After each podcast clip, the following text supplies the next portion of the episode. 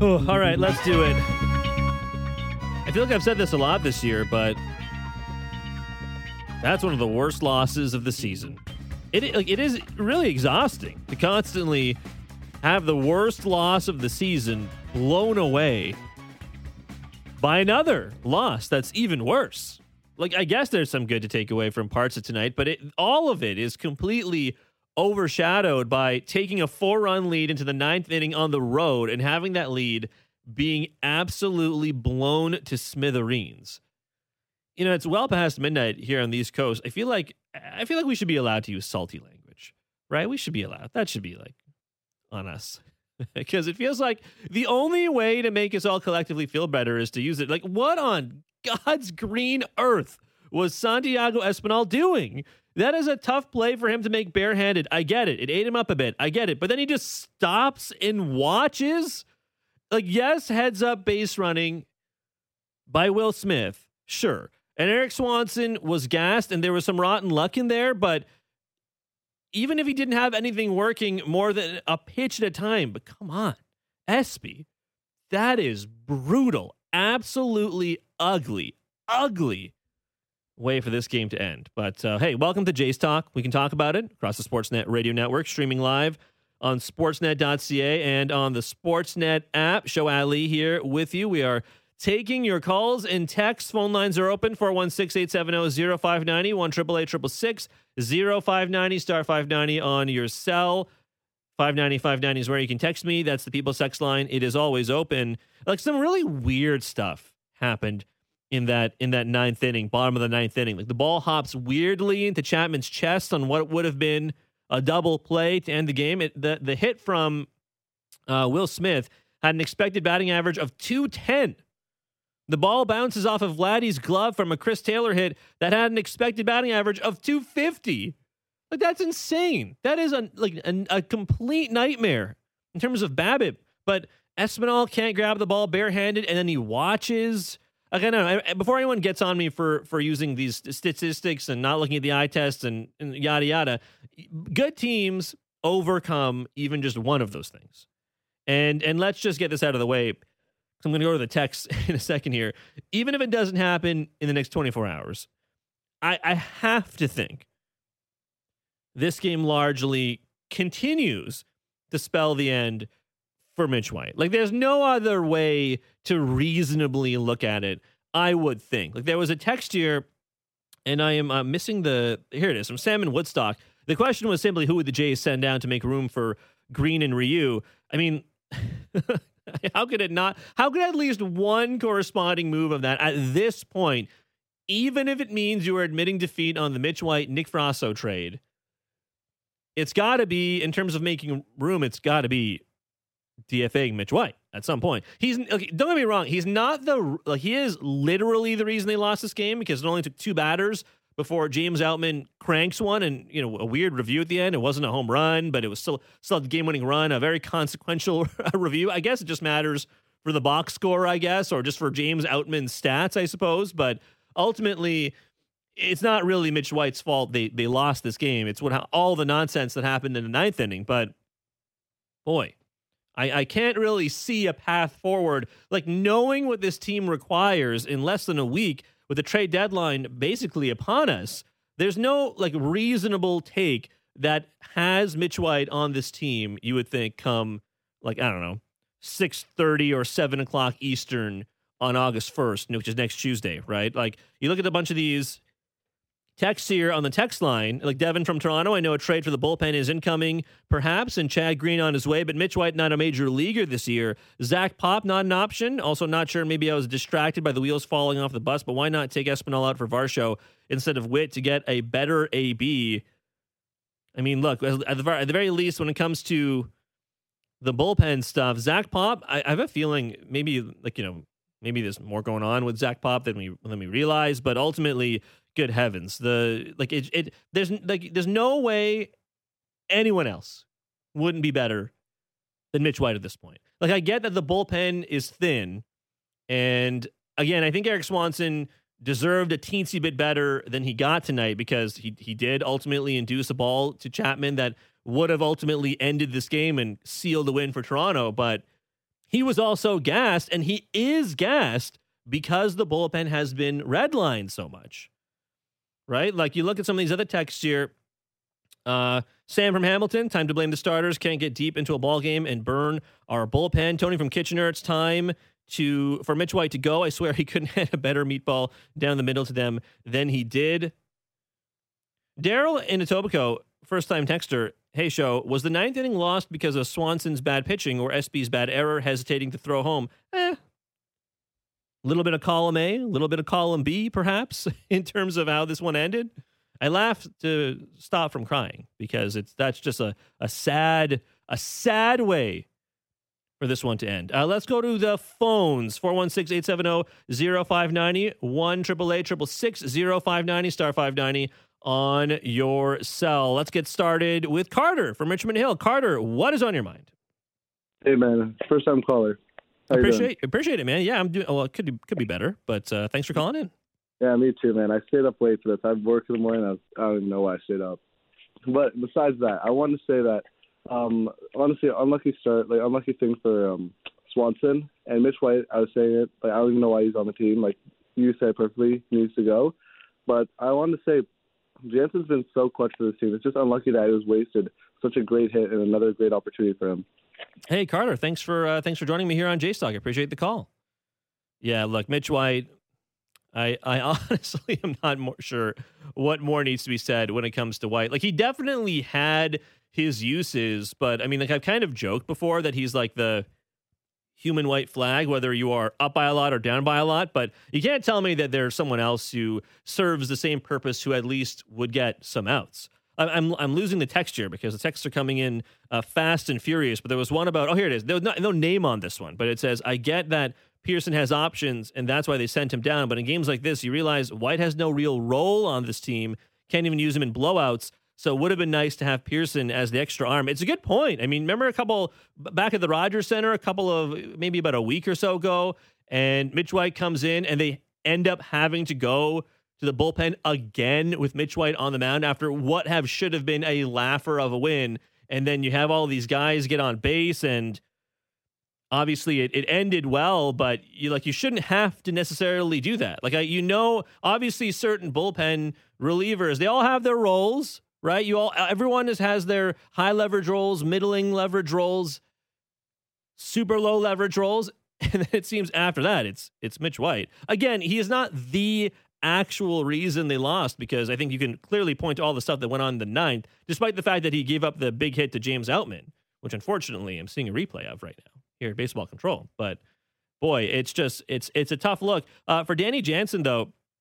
Uh, to Carter's point, like I, I really thought we'd be talking about, wow, Danny Jansen, clutchest human being alive, and uh, Genesis Cabrera, he, um, another two innings of unlikely relief work from all these guys. I definitely thought we'd be starting with those things tonight, but boy, I, but hey, look, Danny Jansen, clutch as they come, right? No, no, no two ways about it.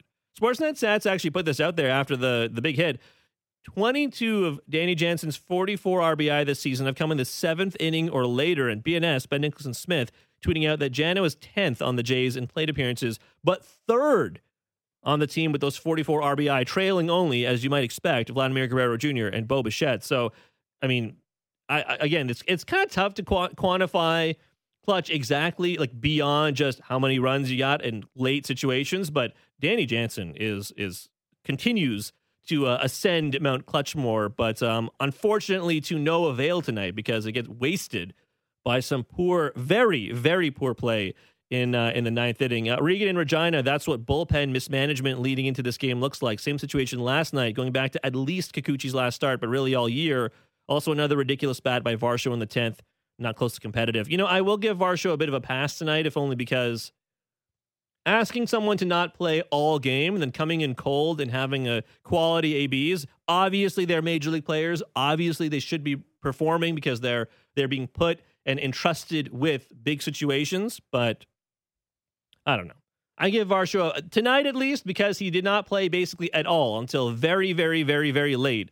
I'm not sure. I, I'm not sure I want to hang too much of what we saw on Dalton Varsho because ultimately you hang it on Santiago Espinal, on on Erik Swanson to a certain degree, to a certain degree on Matt Chapman, to a certain degree on Vladimir Guerrero Jr. in terms of the defensive plays. But uh, hey, a, a, a an eight to seven loss is just a very very ugly way for this one to go. Um, I see another one from Matthew from Regina.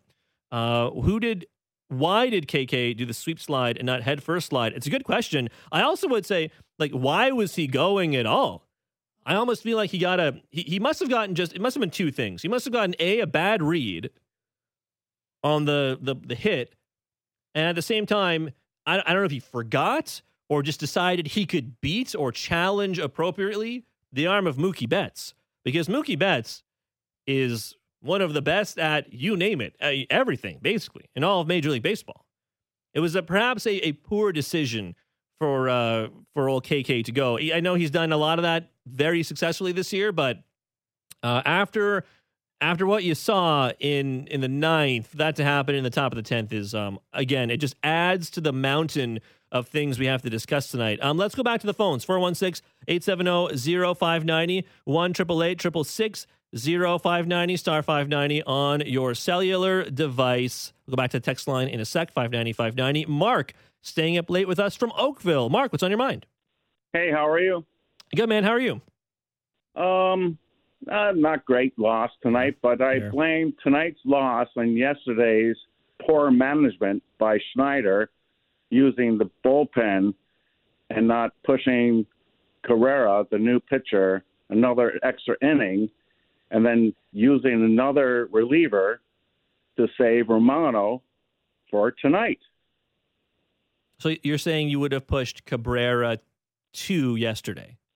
Exactly. Right. Because he was he was pitching well, and I think he had things under control. But Schneider didn't want to push him because he's new in the you know the clubhouse and all that, and I think he could have gone an extra inning, and that could have used another reliever instead of having, wasting Romano last night, and he would have been in there tonight to help with the last inning, I believe. Hey, Mark, I appreciate the call. Thanks for joining me on uh, on Jays Talk. I look, I I I do see what you're saying with Genesis Cabrera, and I do think it's at least partially. I kind of don't entirely disagree, but it is partially, I think, informed by what we saw tonight. I'm not really. I'm not like, accusing you of hindsight or anything. I'm not. I'm, Not what I'm saying. But I do think, even though we did get two very good innings from Genesis Cabrera, which we'll talk about in a sec, but even though we did get those two great innings from Cabrera tonight, I don't know. Like his, it was yesterday was his first ever appearance in a Blue Jays uniform. Like this is a guy who has thrown a hundred. I guess before last night, right? Because now he's at 190 and a third innings pitch. That that was uh, before tonight, after last night. So of course he threw an inning yesterday. So going into last night's game, he had 190 innings thrown. He had a tune of a career just about 411 ERA dating back to 2019. And entering play tonight, he had an ERA of 491, which obviously was lowered a teensy bit after the scoreless outing yesterday. I just I'm not sure that's the guy you want to necessarily be be play, like playing fire with fire with because he turned look. It turns out there maybe there's something there from Genesis Cabrera, right? He came out in a pretty high leverage situation following Bassett for that pocket of lefties, and obviously, as most managers would, they pinch hit Chris Taylor to be the first guy to face Cabrera in the place of David Peralta. And you know what? He he showed all of it off against Chris Taylor. A three pitch strikeout, the slow curve, a four seamer at 95 miles an hour right at the top of the zone, and then a slider to finish him off. Great stuff. Like his issue is, has never really been the stuff; it's been the command. James Outman, uh, you know, he leaves one just a little bit out there. Kevin Kiermaier just inches from grabbing that one for an out. Also, not the best challenge, I might add. The risk of derailing myself here. Like when we see the replay, which I have to assume is the bare minimum of what the challenge people for the Jays are also seeing, clearly safe. Like I'm not really sure why you would go ahead with that after seeing the replay, even if you are under a time crunch. A bit baffling, but whatever. We can put that aside ultimately, Cabrera has been filling up the strike zone with some high velo stuff. And he does it again against the top of the Dodgers order in the seventh 21 to 28 pitches for strikes. All of his pitches looked largely good. He gets the four seamer up to like 97 and a half miles an hour to get Will Smith and the inning, like nasty stuff. And yes, he might very well be on the outskirts of the circle of trust. But again, like in his very first appearance in a Blue Jays uniform, I'm I'm not entirely sure if that's where we want to um, hang things. I, I although I do agree that it does go back to Kikuchi's start against the Mariners, which was I guess we are on Wednesday morning now here on the East Coast. So I guess that was on Friday night where Kikuchi goes five and a third and is lifted at around 70. I think it was 78 pitches for Kikuchi. And now here we are. Kikuchi going to go tomorrow to wrap up the series in in Los Angeles. But uh, yeah, I, I don't I don't disagree. A lot of it perhaps falls on the construction of the bullpen, which I think ultimately, if you go all the way down, you go like the butterfly effect all the way to tonight, and Swanson looking gassed. And again, he was really struggling. Like, I, you know, it's kind of weird with Swanson. It kind of feels as though it's been a while since we have seen the splitter look really nasty from Swanson. Like, there was a text here that I, I can't really find. I'm going to see if I can scan it really quickly. Oh, here it is. Uh, Kevin from Ottawa. Swanson and White need to go bye bye. You heard, you know what I think about White. I think, I think we're all in agreement about Mitch White. But I mean, come on, Erik Swanson isn't going anywhere.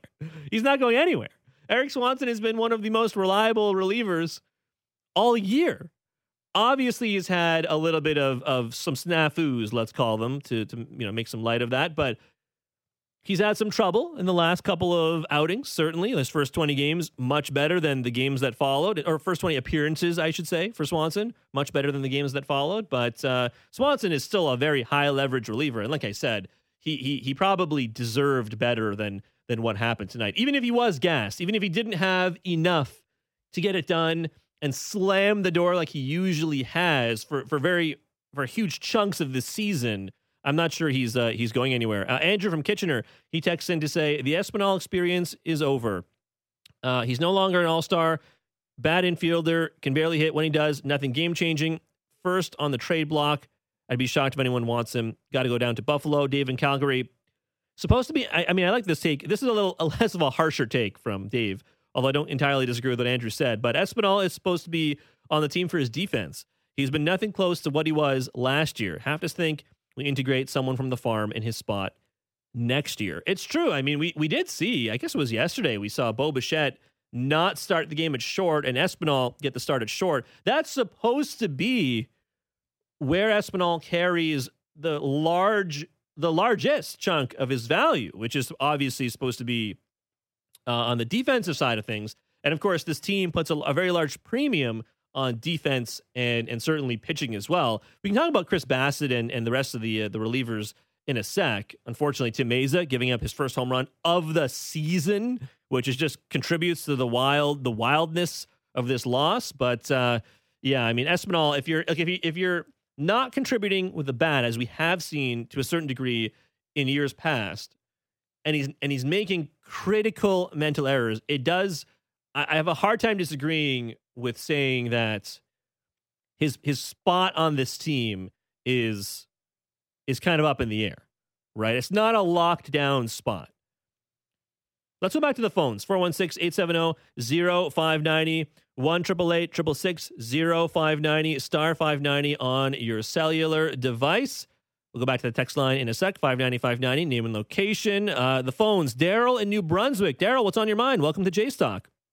Hey, how you doing, buddy? Good man. I listen to a lot of stuff you've been saying. You know what?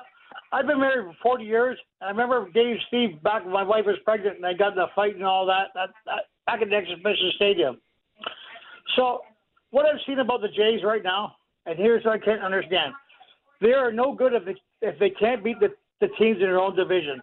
They can beat any other teams and, and all that, but when they come to Boston, how dare they get swept by Boston on Canada Day on July? Mm. That is so disrespectful. Yeah, that was that. I was I was there for that. That was a uh, that was some touch tough watches, Daryl. You know what? I don't want the coach to get fired, but he should be fired for this because there's. You know what? If, if it's my lineup, I have Springer, Merrifield, uh, people that can hit the bat. It's so hard to, you know what I mean? It's so frustrating. Kiermaier's hitting ninth. White's hitting ninth. He should be up here hitting first or second. Right? And Danny Jansen, the guy's fantastic. I, I can't say nothing more about Danny Jansen. But I think the coach is making the wrong decisions at the wrong time. And all it takes is, is to put the right people at the right places because Toronto has it, but they don't have the right coaching to put the right people at the right places. Forty years I've been watching the Jays, and I'm so upset, buddy. It makes me cry. My wife keeps saying, "Why you still watch it?" I, I can't help it. Hey, Daryl, I, I appreciate the the passion. Thank you for joining me on on Jays Talk. He sounded so mad he could like barely barely get his point out. Which I mean, I, I have a feeling a lot of people feel like that. So, Daryl, I appreciate you uh, putting the the voice to to what a lot of people are feeling. Okay, let's talk about the batting order because I was actually pretty interested with some things that happened today because there was no Springer for most of the game because he was getting like a, a pseudo day off. Obviously, plays late, draws a late walk. Unfortunately, does not factor in uh, late as well when they're trying to score some runs and extras. But uh, he did not start this game because he is getting the day off. Whit Merrifield spending some time at the top of the lineup tonight.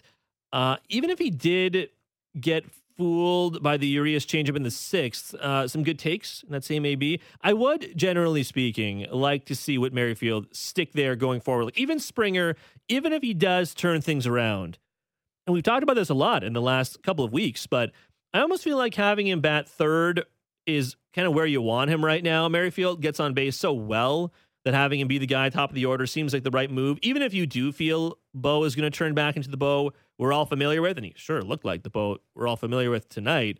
Uh, but like if you look at some other teams, right, like it's very similar to what a lot of other teams do. Like the Mariners, we just saw the Mariners a couple of nights ago. J.P. Crawford leads off for Julio Rodriguez, Eugenio Suarez, and Teo. Like the Padres, we also recently saw Ha-Seong Kim leads off ahead of Fernando Tatis, Juan Soto, Manny Machado. Like the Angels usually have Shohei Ohtani bats second behind, like behind, I guess a lot of people, but certainly behind like Luis Rengifo. So it's not like it's not exactly a new idea when it comes to constructing batting orders. But as long as Springer uh, is struggling a little bit, especially now that he already has sole possession of that the second place for that leadoff home run record, also a record in which he will likely and probably no one will ever catch Rickey Henderson. That's a tough record to catch up to. But now that he doesn't have that to worry about anymore, I wonder if you just take him out of that spot. He seems like a guy who would probably be amenable to be uh, moved around in the batting order. But um, yeah, I don't know. It, I, I do agree that the batting order perhaps needs some uh, different looks sometimes, and we got a little bit of it tonight, and it felt like it worked out for a huge chunk of the game. Um, I don't think Kiermaier is moving out of the ninth spot. Like if you are moving someone all the way down, it almost feels like the lowest anyone can go. Kind of like you saw tonight with Jordan Luplow, will be eighth. And then Kiermaier is probably stuck at nine. I don't think you'll ever see Kiermaier bat leadoff or second. It's probably always going to be either some combination of Merrifield, Bo, or Springer. But um, I but I mean, hey, Kevin Kiermaier said in the preseason he wanted when he signed with the Blue Jays, he wanted to be the most successful nine hole hitter in the league. I think he also said that he wanted to do without hitting a home run. He has hit a few home runs, and he was very close to hitting another home run tonight, like feet from being another home run off of I think it was Julio Urias at the time, but uh, the batting order wise, it does does could use a bit of a shakeup, which also leads me to the the other point about John Schneider being involved in this. I just I'm not sure John Schneider has, or really any manager has as much of an impact on choosing the batting order as we think. Like it really does feel like just in modern baseball, a lot of it is like a group effort. Like certainly the manager has a voice, but it's not the main voice. I'm not sure that necessarily means it's like Ross Atkins as the main voice or really anyone else. And I know Blair and Barker like to use the term the khakis. It just it just it feels like it's a group effort by everyone, which is why I, hesitate to place all the blame on John Schneider. It, it, I think let you might hear that and think, well, then you might place the blame on the front office, which I think it, there is something to that in the sense that perhaps the front office is to blame for the bullpen being constructed the way it is, or the the lack of offense sometimes, although they did score seven runs tonight. So I feel like it's kind of hard to blame the offense. It's just it does feel like having nice things sometimes is a, a uh, bit of a tall order for the Blue Jays. Uh, let's go back to the phones 416 870 0590 1 0590 star 590 on your cellular device. Gee calling in from Maple. Guy, Guy what's on your mind? Hey, Sho. Uh, I guess the silver lining tonight is in our worst loss of the season. The worst pitcher in the last ten years has played his last game as a Blue Jay. Oh, That's it hope. for him. Yeah, but he's he's absolutely horrific. And hopefully Frasso doesn't turn out to be a stud, or else this will be the worst trade in who knows how long. What a what a bad trade that was. But uh, I was going to talk about um, their bullpen, but seeing that you're talking about their their hitting, I mean, this is who I this is what I would do if I could just give you my my mock sure. hitting list. Yeah, let's do it. Yeah, so I'd have I'd have Merrifield batting leadoff. He's the, he's the best hitter outside of Bichette. You have Guerrero batting second. Only that so that he has protection batting third. You have uh, you have Bo. I drop Springer to the four hole. I put Belt, who gives you professional at bats. If there's guys on base, I put him in the five hole. Whoever's catching, I'm putting in the six hole. I got Kiermaier batting seventh, and then Chapman and Varsho, who seem to come up all the time with runners on base. These guys strike out more than anyone on the team. I could, it's more fathomable to have those guys bat at the bottom of the lineup. I could handle Varsho batting 220 as long as he's in the number nine hole. If he's batting in the six hole, yeah, he had a he had a a, a hit off of a you know the tenth best pitcher on the Dodgers yesterday. Big deal, but he's been a complete bust with the bat all season. But he, you know, if he's batting ninth, it doesn't hurt as much. But when he's batting sixth, and you see all these games where the Jays got you know first and third, nobody out, first and second. How many times are you watching the game and you see those scenarios where you're thinking they're not even going to score a run here, you know? And then they and then I, I just couldn't understand why you would have Kirk batting behind Varsho when Varsho's prone to strike out and Kirk's hitting to double plays. At least if the bases are loaded or you got first and third, nobody out. If he gets into a double play, they score a run. You know, strikeout double play, you got nothing. But I'll hang up and listen, and uh, yeah, let's uh, let's keep the faith, man.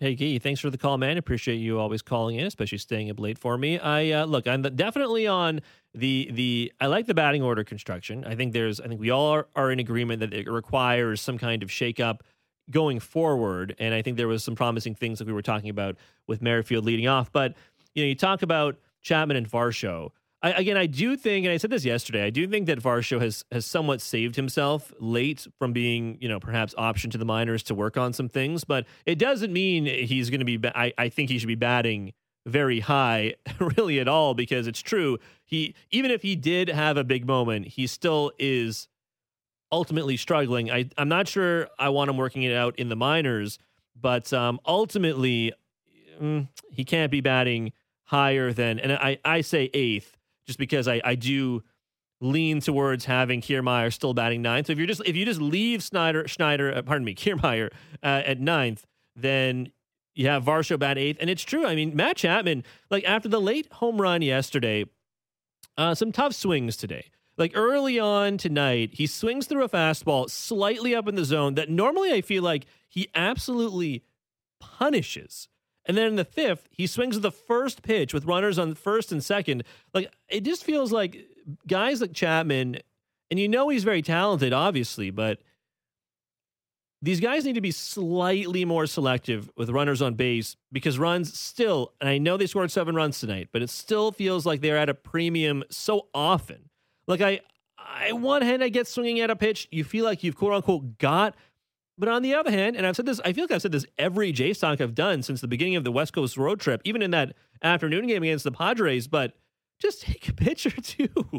just take one here and there. I get it. There's no guarantee you get another pitch like that in the same AB, but it is in that particular spot in the fifth, it feels like a waste after a great Bo double and a belt walk in that inning Thankfully, he does take a walk later on against Caleb Ferguson. And then, of course, we are talking about Kirk a little bit. The double gets him from first to home, which is good to see.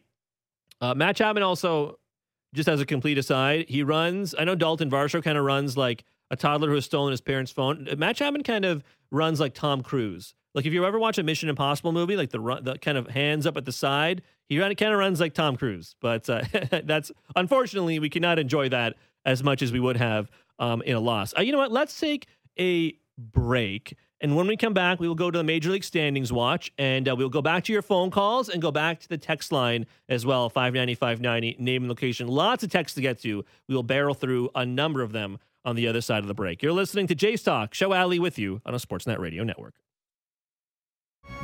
I thought he was good. You know, I thought, um, you know, fastball command maybe not quite there. And, um, you know, it wasn't a whole lot of hard contact. So, you know, when you get a dude like him, you know, with the split and the slider, you know, that kind of stuff happens sometimes. Um, I thought he was good. Again, you feel good with Swanee there. You know, you feel good with anyone really there in a four-run lead. Um, and they kind of just really grinded. You know, they put the ball play and, and kind of made things happen. That is John Schneider speaking to the media about Erik Swanson's outing tonight, which was ooh, not very good, unfortunately, for old Swanee, as uh, John Schneider refers to him as. Welcome back to Jays Talk on the Sportsnet Radio Network. Sho Alli with you until the bottom of the hour. Still taking your texts, 590, 590, name and location. Uh, before we go back to the text line, though, let's do the Major League Standings Watch presented by Bet365. With Bet365, you can watch thousands of live games, build your own bet, and you can even make a bet while the game is still being played. 19 plus, play responsibly.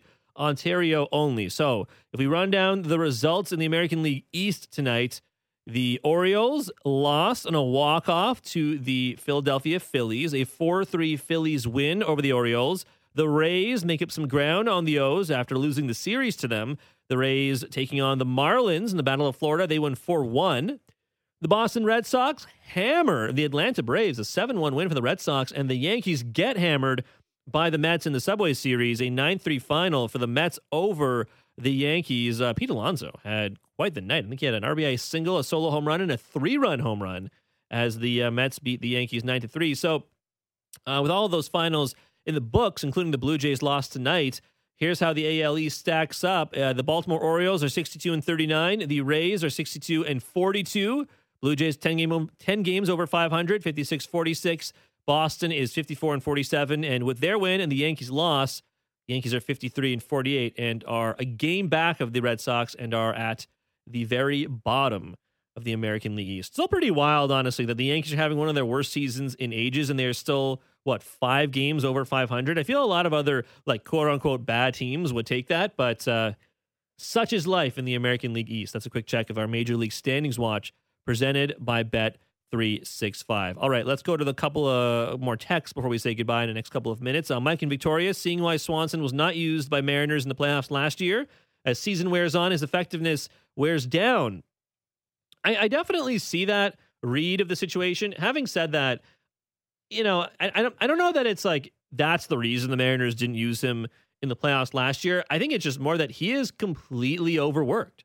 Like I I know Blair and Barker and I said this as well a couple times before the All Star break, but like there are pro- probably very few guys on the Blue Jays that desperately needed the All Star break as much as Erik Swanson did because he is still on pace for a career high in appearances out of the bullpen and he just cannot be used that much because I don't think any reliever can be used that much and to expect consistent outs all the time. I don't, I don't honestly, I do not blame Erik Swanson. It's just he needs more help in the bullpen. You hope Yen- Génesis Cabrera can be can be that, but at the same time, you need more. You need more from you know you need Chad Green to come in and do something for you. By the way, Chad Green, um, if you missed this, uh, some news from him, a second rehab appearance in single A Dunedin earlier tonight. I guess on, I guess now here on the East Coast, it would be yesterday. But one inning pitched, no runs, no walks, one strikeout, two whiffs, uh, 10 pitches, eight of them strikes. And again, I'm not going to read too much into a start like single A of all places, but good to see that things are going well for him. We keep saying it, but it's a guy that has been very good over the past few years.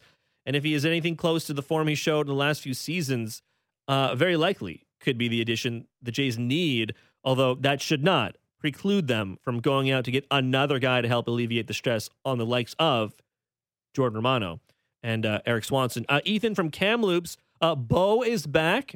Danny is clutch. Schneider has ran this bullpen into the ground by constantly pulling his starters after the fifth. Uh, you know what? At the very least, on Bo Bichette, he hit a nuke to left field off of Julio Urias. Is his third home run at Dodger Stadium in five career games. Of course, he hit, famously hit those two off of Clayton Kershaw a number of years ago. He added that big double in the fifth. That was maybe feet from being another home run. After the two run jack, Sportsnet Stats put out that Bo had a 10 has a 1050 OPS versus lefty this season. Like that's wild. But still, good to see Bo snapping out of the hitless streak. I wasn't that worried. Perhaps a raised eyebrow or like a strong exhale through the nostrils. But, uh, you know, maybe the league adjusted to Bo a little bit. And as great players do, he adjusted right back. So nothing wrong with his swing, it would seem. Uh, I see here, let's see. Dan from Beamsville.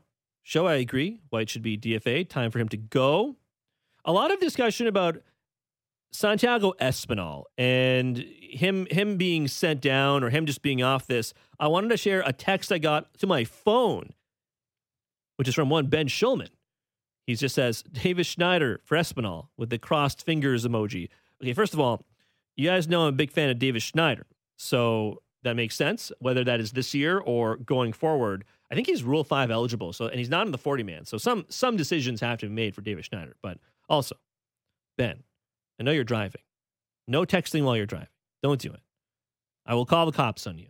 Okay? Don't do it. I'm just saying. We need you. Okay? no texting while you're driving. Uh, Chris in Vancouver says, Sho, a Barger needs to be up here playing second base ASAP. Espinal has played his way off this roster. Uh, imagine if he did that in a playoff game. Barger's bat might be able to spark the lineup too. I think he had another very good night in the minors tonight.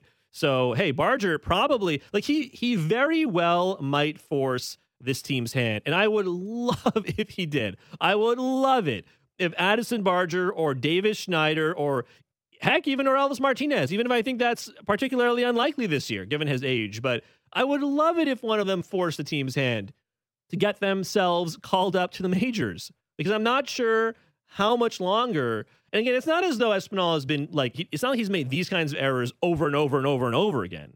In fact, he rarely does. But it just, I think it does show perhaps the, as much as we all like him, perhaps the, the limited nature of of his, just of, of him as a player in the major leagues compared to what could be a potential higher ceiling from from some of these other guys. You know? Why don't we uh, before we go? I haven't talked about Chris Bassitt. Why don't we hear from Chris Bassitt? Uh, he just wrapping up his uh, chat with the media. Uh, here's Bassitt on his performance tonight at Dodger Stadium. Um, I mean, I obviously escaped um, some situa- situations, but I didn't feel like I was that sharp. Um, stuff wise, may have been there, but just the sharpness and location was not great. Yeah, I mean, all the great teams make you make you work for every single at bat um, and make you work to get 27 outs. Um, that's the difference between good teams and great teams. Is I mean, this whole game from them. Uh, that was Bassitt chatting with the media. Yeah, he gave, gave up the first inning home run to Freddie Freeman off the sinker. He throws it a ton. It wasn't the worst pitch. Sinker at Freeman's knees, 93 and a half miles an hour.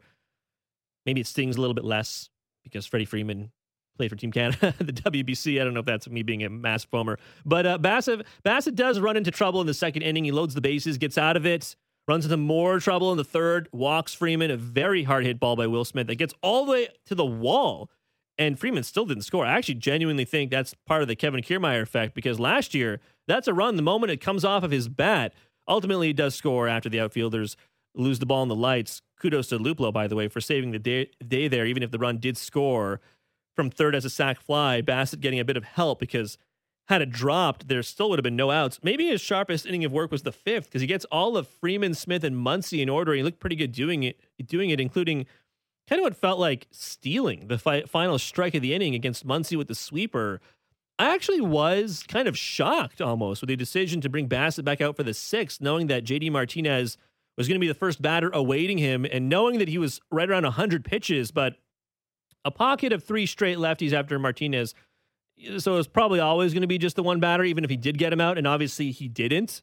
But um, I don't know. Maybe it could, in theory, be a, a step in the right direction for starter usage vis-a-vis the bullpen usage. But um, well, I'm not gonna. I'm not gonna hold my breath. Also, uh, by the way, on JD Martinez, uh, he is 35 years old. All right. And we know JD uh, very uh, well from his time with the Red Sox last year. He hit 16 home runs, 62 RBI in 139 games last year. JD Martinez at 35 years old is on pace over a full 162 for 50 home runs. That's wild.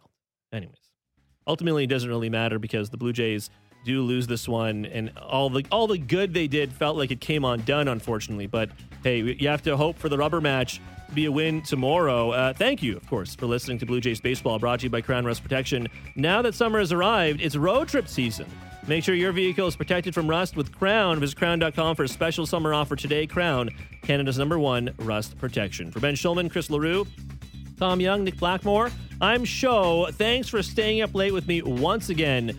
Tomorrow, Yusei Kikuchi and Tony Gonsolin go in the deciding rubber match. Blair and Barker have you covered on Jays Talk. I'm back on Friday for Shohei Ohtani at the Rogers Center. I'll talk to you then.